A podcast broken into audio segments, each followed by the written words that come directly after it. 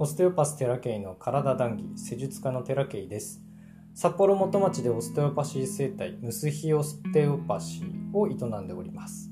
この番組では人間の体いわゆる肉体心魂の健康について幅広い視点で談義しています。えっ、ー、と前回の音源にもあったかの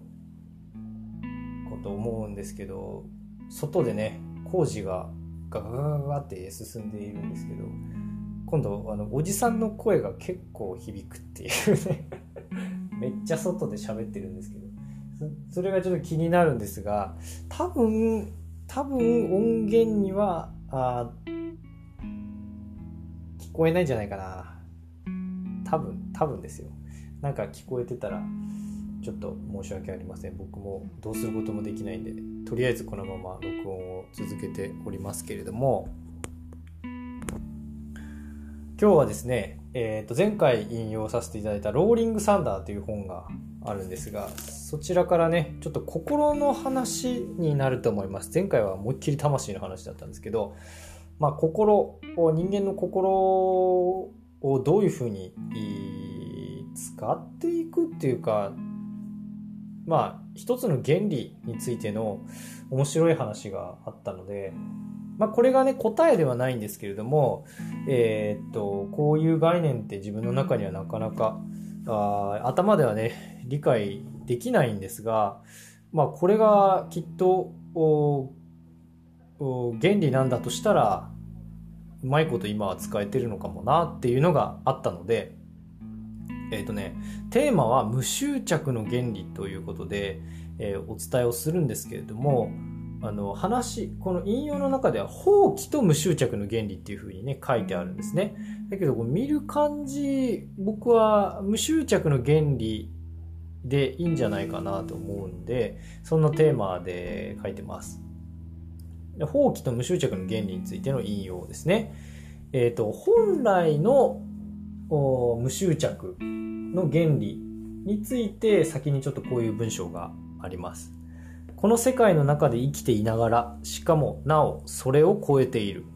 まるでハスの花が水面から顔を覗かせるために、その下で川底に向かってしっかりと根を張らせているようなものだ。世界を楽しむがよい。しかし世界をしてあなたを楽しませてはならない。そうではなく、あなたが世界を楽しむことだ。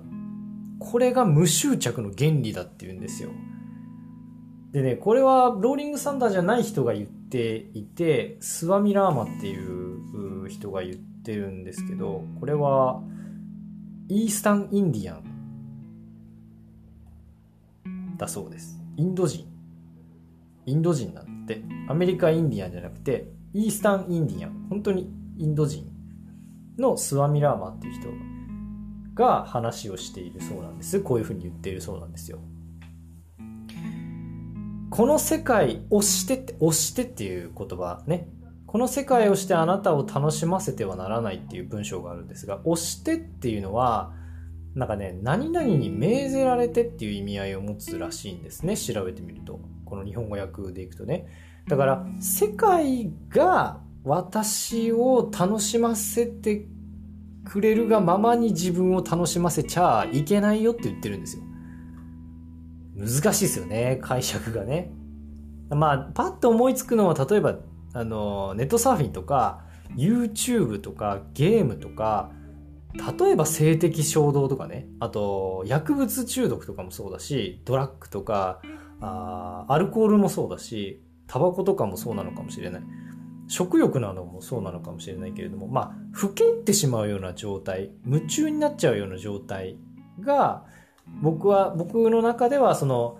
世界があなたを楽しませている状態だと思うんですよね。それって、こう、受け身な状態ですよね。楽しませてくれるからそこに乗っかる自分っていうか、さす、向こう主導というか、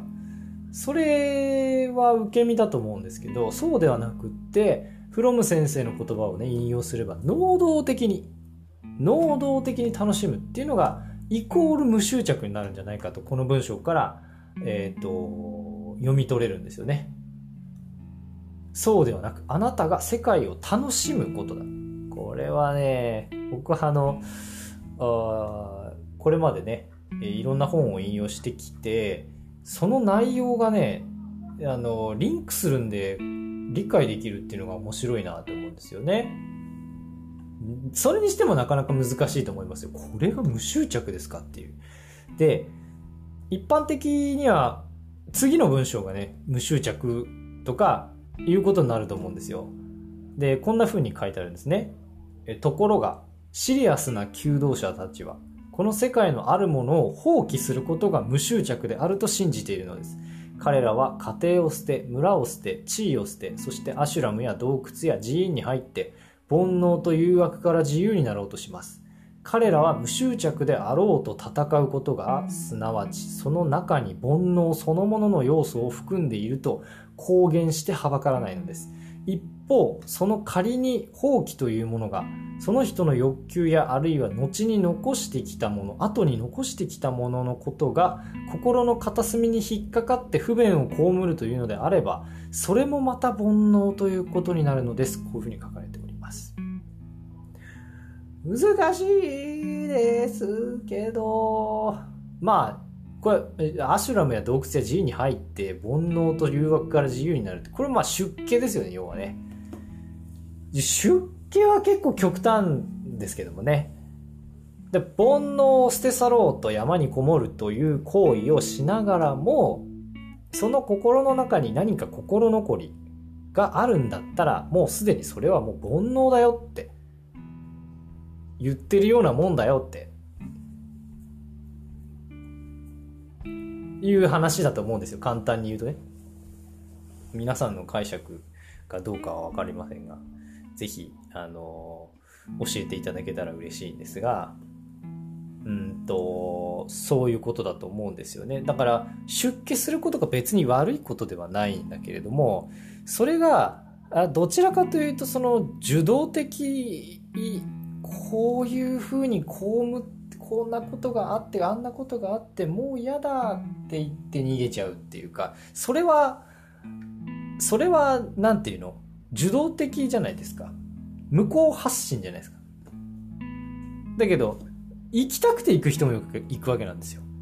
なんかいくらお金を持ってても自分はこの道が好きって言ってこの道に行く人だって言うわけじゃないですか。それは世界を楽しんでるわけですよね。そういう、なんていうの、音楽だったり、そういう自然の中に自分がいるっていう状態だったり、それは楽しんでいるわけだから、なんて言うんだろう。行為は、外から見たら、それがどんな理由でそこにいるのかなんて分かんないじゃないですか。だから自分なんですよ、結局は。結局は自分がどういう状態でその行為に至ったのか、行動に至ってるのかっていうのがものすごい重要なんだと思うんですよね。簡単に言うと、要は、うん、放棄が何もかも捨てて、えー、身ぐるみ一つで、えっと、なんて出家するっていうか、そういう、なんていうか、煩悩を捨て去ろうとするっていうことが無執着なんではなくて、能動的に世界を楽しむっていうことが実は無執着なんだと。簡単に言えばこういうことになるかなと思います。まあ、その欲とかね、あ努力して捨て去ろうとしてもそれをこう強めることにしかならないってあのスティルネスでも言ってるしね。純粋に自分が自分であって自分が自分の選択で能動的に楽しもうって言ってそれを選択しているのかっていうことは常にあの自分の心に聞いてほしいんですと思うんですね。で僕に振り返るとですよあこの文章を読みながらねどっかでねこれは放棄なんじゃないかっていうふうに思ったんですよね。なんか自分はそのなんだこうお金の縛りとかがね嫌だからもう自由にしようって言ってやったからなんかある視点から見れば放棄のように見えるし自分もこれは放棄してやったんだろうかっていうふうにこれを文章を見た後に考えたんですよね。で自分の中覗いてみたら全然放棄じゃないんですよ。かなり欲はあるしね。あのー、はい。形が違うだけでね。で能動的に楽しんでるんですよ。どうなるんだろうっていう自分がいて。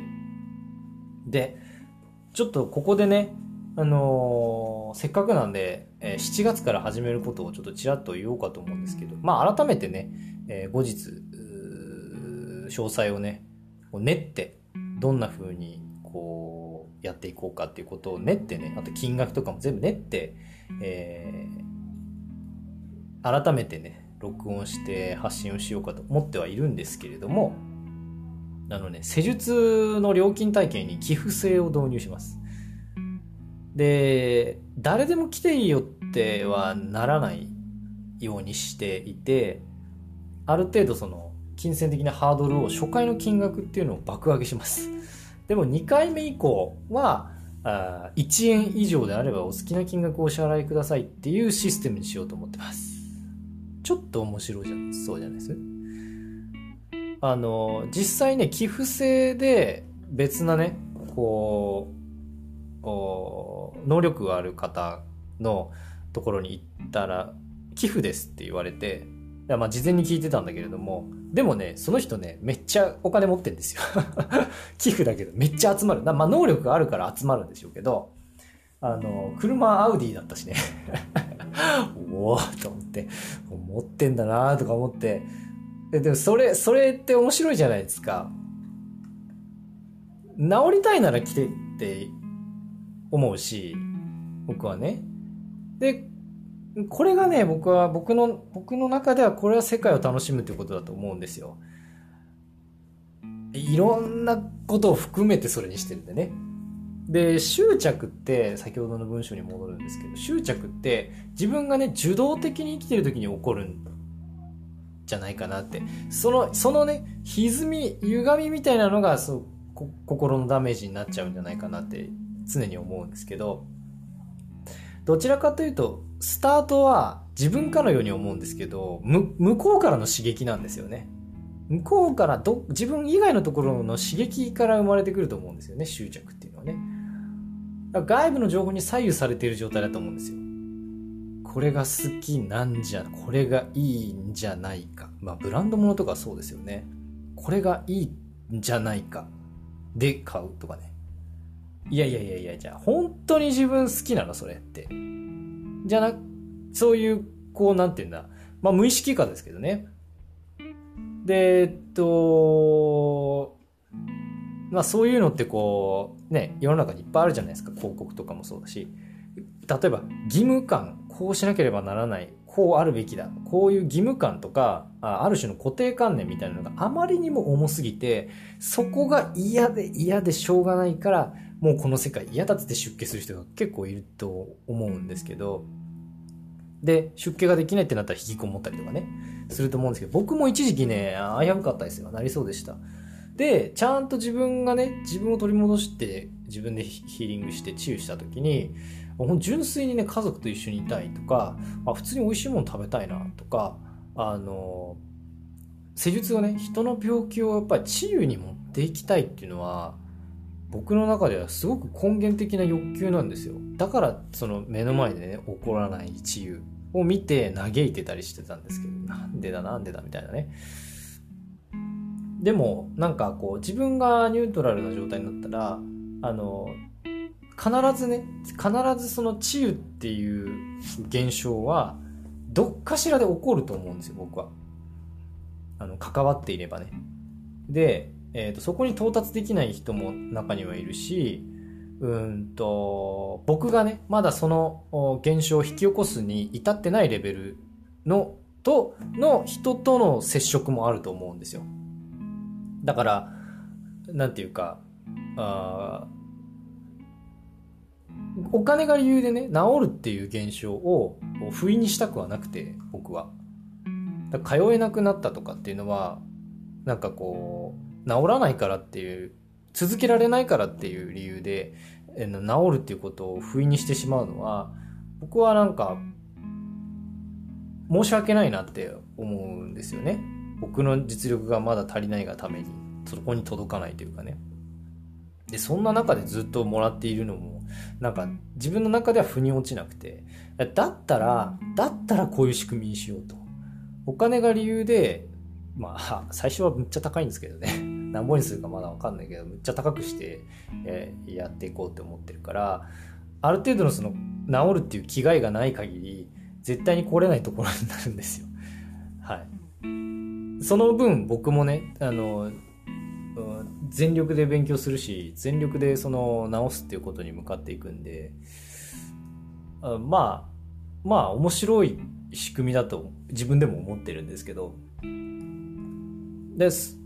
まあもちろんもいろんなこと含めてねそういうふうにしてるんでね。だから純粋ななんていうの？魂レベルの欲っていうんですか？パーソナリティレベルっていうよりは魂レベルの欲みたいなになってきてるんであのそんなお金使わないんですよ。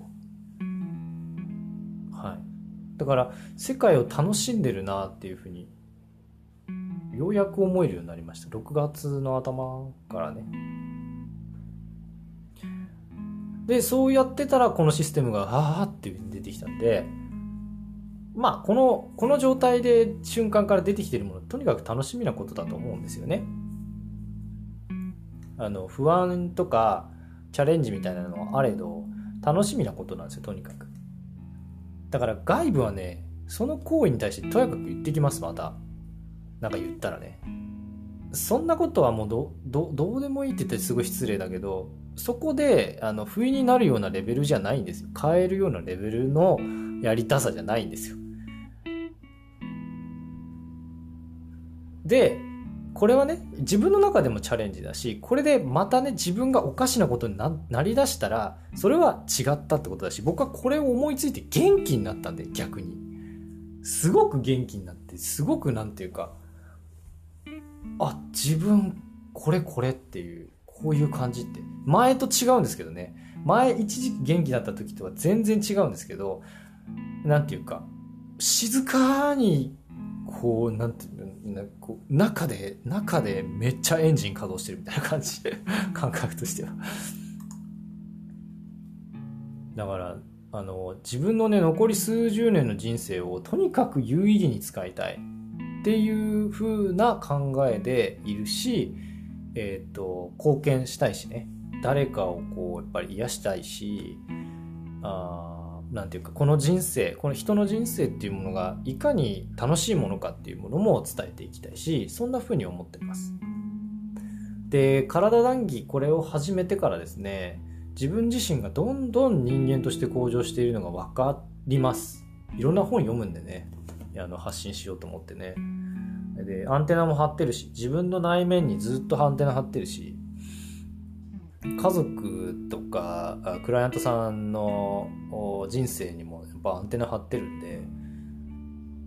何て言うんだろう。そしてそのいろんな本があ言葉は違えど似た表現がすごいたくさんあるんですよね。共通概念っていうんですか？科学的な本もそうだしあのスピリチュアルな本もそうなんだけれどもなんかこう人間っていうことに関しては結構共通な概念がね、えー、もうすでにあるんだなっていうふうに分かります。見ててね。だから解釈が早く進むんですよね。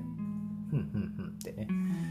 だからこのエンターテインメントとしてだけではなくてその人間の体っていうものがものすごい壮大なレベルでものすごい偉大なものなんだと。あだからその自分のね体っていうものを今以上にね大切にしていただけたら僕は嬉しくってもっともっとねあ広くいろんな情報を取っていこうと思うし基本的には本から取ろうとは思ってるけども必要なセミナーには出るしあ行きたいなって思うものにはあもうひょこっていくんで何かあの面白いことがあこれなんかどうですかっていうことがあったらあのぜひ教えていただけたら僕は嬉しいですね。今日もあのクライアントさんで来ていただけましたけどいややっぱりクライアントさんは勉強してる方が多いね。アーユルベーダーやあの勉強してますっていう人いたけどおいマジかって思う アーユルベーダーってすごい膨大な知識量だからあれをに着手するのはちょっとまだ全然できないんですよ 僕はもうね、言葉がすごいたくさんあるからね、それはマジかって思った時は一時期あったんでね、まだちょっと着手はできてないんですけど、これをきっかけにね、あその人グラニアル、グラニオセクラルセラピーのことも知ってたしね。やっぱりこうなんか知ってる人って知ってんだなっていう方が来てくれてとても嬉しかったです。ありがとうございました。そんな感じで、えっ、と、今日のテーマ、無執着の原理ということで、話をしましたけれども新知学の中だったかな？あの執着を捨てるっていうのはとても人間として大事だっていう話なのでなんか解釈としてね僕は後者あのシリアスな求道者側だったんですけどこれを見てあなるほどって思いましたあの世界を楽しむっていうことなんですよねあの僕は去年あとどこだっけなこの治療院でちょっとご紹介いただいてオンラインでえっ、ー、と、なんだっけ、場所。チベットじゃなくて、忘れちゃった。そっちの方にいる、あの、僧侶の方、トランス状態につながって、なんかね、助言をしてくれる僧侶の方みたいなのに、こう、つながらせてもらった時があるんですけど、その時にもう楽しんでくださいって言われて、今楽しんでると思ってるんだけどって思ってた自分がいます。振り返ると楽しもうと思ってただけもうその中には不安も葛藤も何ていうかこの先の未来の真っ暗さっていうんですかそういうのにこう押しつぶされそうになりながらも頑張ってた自分。でなんかこうなんて強がってた自分みたいなのをね、えー、振り返るとありました。だからね楽しんでくださいって言われてね楽しんでんだけどなって 思ってた自分がね今は楽しむってこういうことかっていう感じです。変わりましたね。楽しんで楽しんじゃダメとも思ってたしどこかで。修行が当たり前だと思ってたし何て言うかまあ、見る人が見ればねこのあの寄付性っていうものも修行の一つのように見えるかもしれないんだけどあの全然修行感ないですよ。青天井ですから。あのもらいたいだけもらいたいし払いたいだけ払ってくださいっていうぐらいの 軽い感じのやつなんでねだからその人間観察にもなりますよねあこれ言っちゃダメかな もうこれ以上言うのやめよう そんな感じで超面白いんですよはい。今日の談義はここまでです。ご視聴ありがとうございました。人生のお役に立てていただけたら光栄です。毎朝6時に配信しておりますので、お時間ある時にぜひお聴きください。またね長くなっちゃったすいません。